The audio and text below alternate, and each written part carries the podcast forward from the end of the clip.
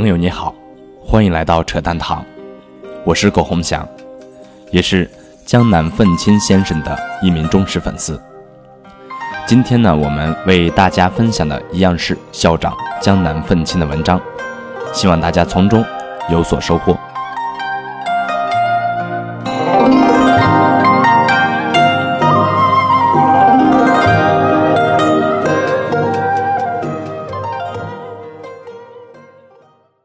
二零一六年三月十七日，我有一次在法国小型投行会议上跟几个老外交流，他们说特别羡慕中国股市充沛的流动性。我说啊，千万别羡慕，因为在我看来，中国股市看上去流动性充沛，其实本质而言它是没流动性的，因为一旦如果 A 股可以被退市。可以无限攻击，这种流动性立马消失，如同新三板，同样都是股票交易市场，为什么新三板没有流动性？本质不是因为 A 股的公司好过新三板，而是 A 股确保了哪怕再烂的股票都不会退市，你在这里玩永远不用担心会有最坏的结果出现，你即使在一个股票亏了很多钱，你也会放心，扔着。总会起来，于是散户敢参与这个市场。这个市场看上去是权益市场，但是它的逻辑还是信贷特征的。散户有足够的安全边际参与，一旦取消，流动性立马失去。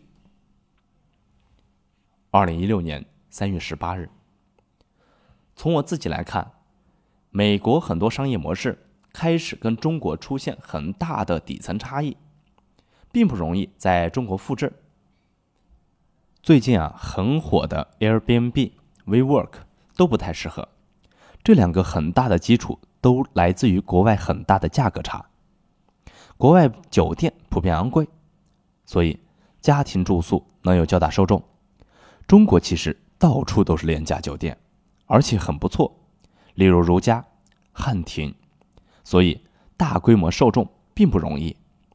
至于联合办公，我去过毛大庆的优客工厂和分支办公场地，也去过 WeWork。我总体感觉，这两个根本区别在国外，办公成本昂贵，使得创业初期需要低成本支持；而国内其实这种需求很有限。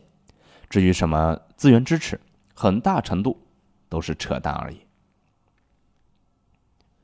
二零一九年三月十九日，的确也是我太较真了。今天凌晨谈事到四点，看到许巍的生活不止苟且，发了几句牢骚，结果被一堆人喷了下，说我对人性太悲观了。我承认我错了。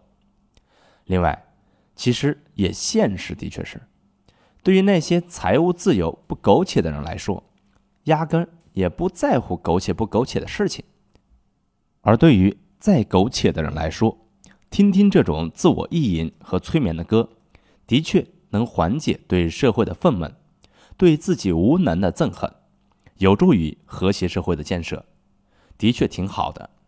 一堆已经不苟且的人跟一堆苟且的人说，人生不只是苟且，怎么听都那么假。二零一六年三月二十日。众筹本来就是九死一生的东西，失败很正常，成功才不正常。跟我们投资一样，一百个死七八十个太正常，有什么好大惊小怪的？玩不起就别玩就是了。傻逼媒体才会出现几个失败案例，就跟打鸡血一样。拜托，能有点基本常识吗？